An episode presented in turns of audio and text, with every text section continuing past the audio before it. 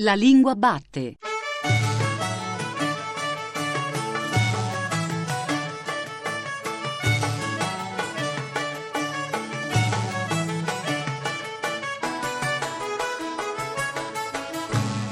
Buon pomeriggio, buon pomeriggio da Giuseppe Antonelli e bentornati alla Lingua Batte, il programma di Radio 3 tutto dedicato alla lingua italiana. Oggi un'altra puntata in trasferta. Il nostro sabato del linguaggio, dopo essersi momentaneamente accampato in Svizzera la settimana scorsa, si allontana ancora di più, spingendosi fino a una meta che definirei esotica. Infatti, visto che il presidente cinese ha deciso di non passare per l'Italia durante il suo viaggio europeo, è anche vero che ultimamente sono passati di qui sia il presidente degli Stati Uniti sia la regina d'Inghilterra, poi si sarebbe creato una specie di ingorgo forse, ma insomma, visto che la Cina non è venuta in Italia, noi abbiamo cercato di seguire l'italiano in Cina.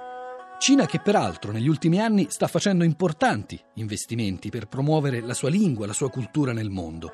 A partire dal prossimo luglio, ad esempio, a Pechino si pubblicherà una rivista in lingua italiana interamente dedicata alla letteratura cinese.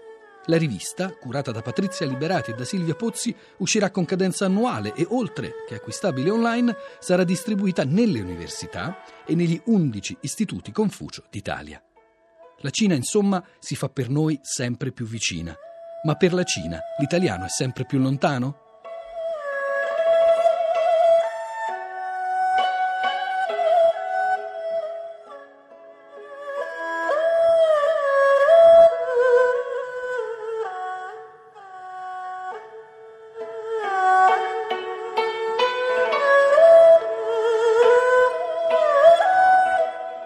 Marco del Corona lavora al Corriere della Sera dal 1989. Dal 2008 al 2012 è stato corrispondente del giornale a Pechino.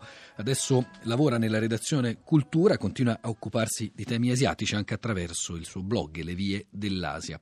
Del Corona si cerca, anche da parte italiana, di diffondere la lingua italiana in questo paese sterminato, che tra l'altro adesso è diventato anche così interessante come partner economico. Qualche anno fa, ad esempio, il Ministero dell'Istruzione e dell'Università ha creato il progetto Marco Polo. Dal 2006 gli studenti cinesi possono chiedere un visto d'ingresso per studiare in Italia la nostra lingua e poi iscriversi ai corsi delle nostre università. Ma del Corona, qual è la sensazione che lei ha avuto proprio negli anni in cui ha vissuto a Pechino? Eh, sicuramente la lingua è un elemento di questa attrazione.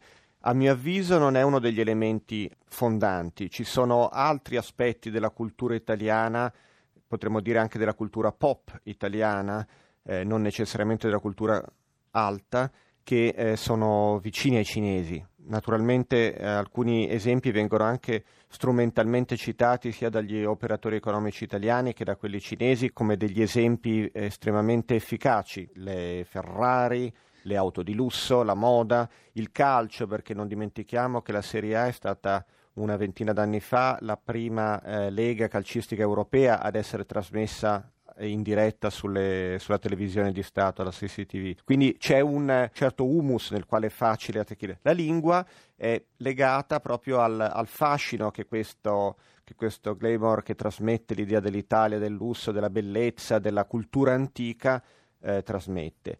Esiste una porzione di cinesi che possono essere attratti dall'italiano come strumento necessario se si vuole intraprendere ad esempio una carriera musicale, ma rispetto a Corea del Sud e Giappone la Cina in questo è ancora un pochino indietro.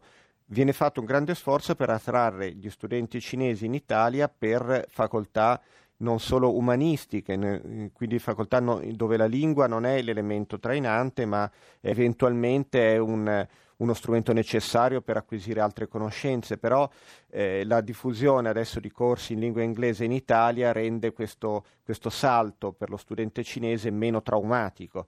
Esiste comunque un'attrazione indiscutibile per l'Italia, soprattutto piace ai cinesi, questo l'ho potuto sperimentare eh, quasi aneddoticamente, un'attrazione per l'antica civiltà romana che viene vista come una sorta di pandan occidentale all'antica te- civiltà cinese, cioè il fatto che l'impero romano fosse un grande e potente impero ribanda all'impero cinese come a qualcosa di vicino, di simile, di eh, compatibile con gli schemi mentali cinesi. Lei citava prima la musica, ma ad esempio la letteratura italiana non solo quella contemporanea, è conosciuta, è nota? È nota solo a livelli estremamente colti. Ci sono degli ottimi traduttori e vengono, vengono, tradotte, in, in, vengono tradotti in cinese autori anche contemporanei, eh, per dire Paolo Giordano si è visto tradotti entrambi i romanzi in Cina, tra l'altro anche a Taiwan dove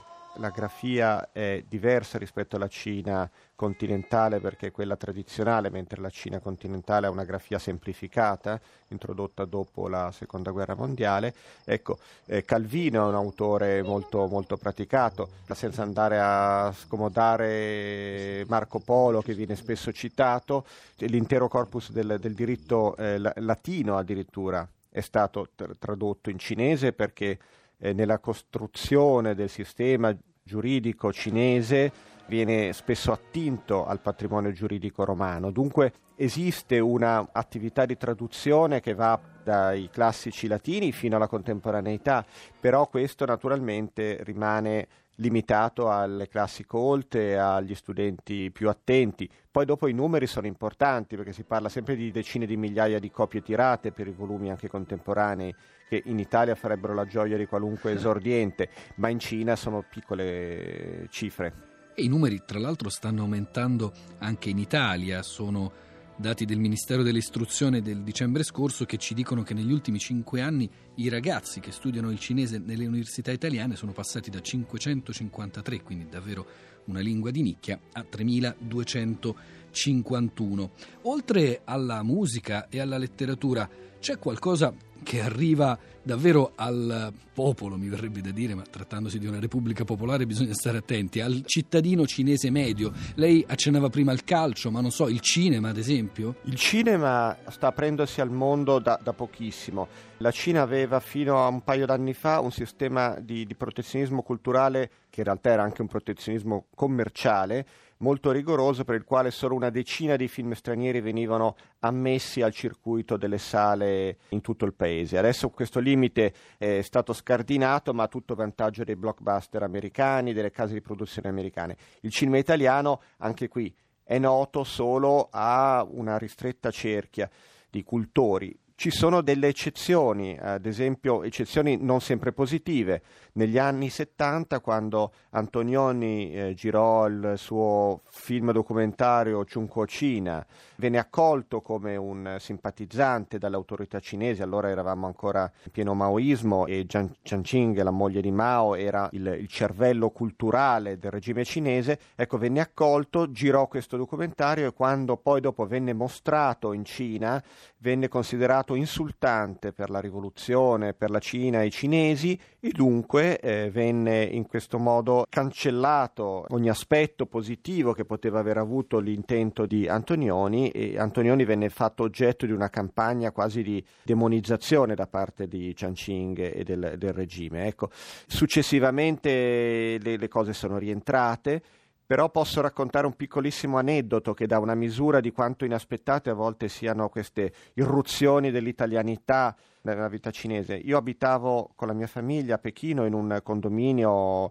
fondamentalmente per stranieri e un sabato sera abbiamo avuto dei problemi tecnici, è arrivato il cosiddetto ingegnere, cioè il, eh, la persona che era di turno per controllare il funzionamento degli impianti ed entrando a casa nostra, vedendo che eravamo italiani, ha cominciato a dire ah, Antonioni, Antonioni, ha detto sì, Antonioni, Scirea, Cabrini, ha detto no, no, no, Antonioni Cinema, Antonioni Cinema, tutto in inglese, e lui si riferiva proprio ad Antonioni, era Antonioni perché lui aveva visto alcuni film non Ciuncocina, quindi noi gli abbiamo prestato un film che avevamo in DVD, girato da due cineasti cinesi che erano andati sui luoghi di Ciuncocina vent'anni dopo a interrogare le stesse persone, a visitare le stesse località e in questo modo si è creato un inaspettato ponte tra due ere diverse della Cina, due ere diverse dell'Italia, perché l'Italia da cui muoveva Antonioni non era quella da cui eh, ci eravamo mossi io e la mia famiglia,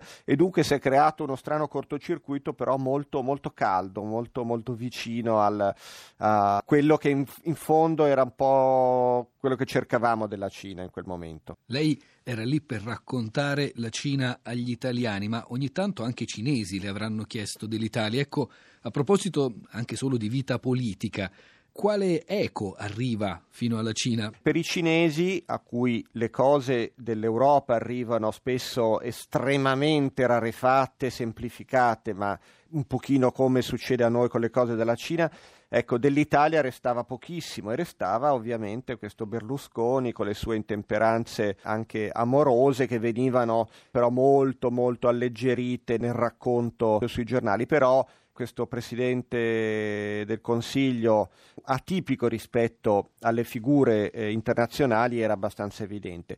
Un altro aspetto che è singolare dei rapporti tra Italia e Cina, rapporti culturali, parliamo sempre comunque estremamente di, di elite, tra persone che sanno quello di cui parlano. Io l'ho sperimentato ad esempio attraverso una proiezione del film Baria di Tornatore all'Istituto Italiano di Cultura di Pechino. Veniva mostrato questo film che tra l'altro eh, a me è molto piaciuto davanti a un pubblico di cinesi e di fronte alle scene in cui c'erano bandiere rosse, falci e martello che sventolavano nella Sicilia degli anni 50, il pubblico cinese era assolutamente basito, non si aspettava che in un paese occidentale ci fossero eh, bandiere rosse, comunisti, falci e martello, perché apparivano assolutamente distonici rispetto a quello che loro avevano in mente delle, dell'Italia. E invece eh, l'Italia è stato forse il paese occidentale che più in questo si è avvicinato alla Cina. Il film ovviamente era in italiano sottotitolato. Il film era in italiano sottotitolato però stato, insomma, la, la, visione era stata seguita con grande attenzione, così come una proiezione dei soliti ignoti, dove c'è una meravigliosa battuta di, di Totò a Gasman, eh, non so se ricordate, nel momento in cui devono preparare il grande colpo, c'è Gasman da Totò, Totò gli fa firmare un, un documento che per prestargli gli oggetti della rapina fa una firma e Totò dice a Gasman ma eh, uomo di lettere ma sei stato in Cina? Al che io sono scoppiato a ridere, ma è, è l'unico momento in cui il pubblico cinese non ha riso.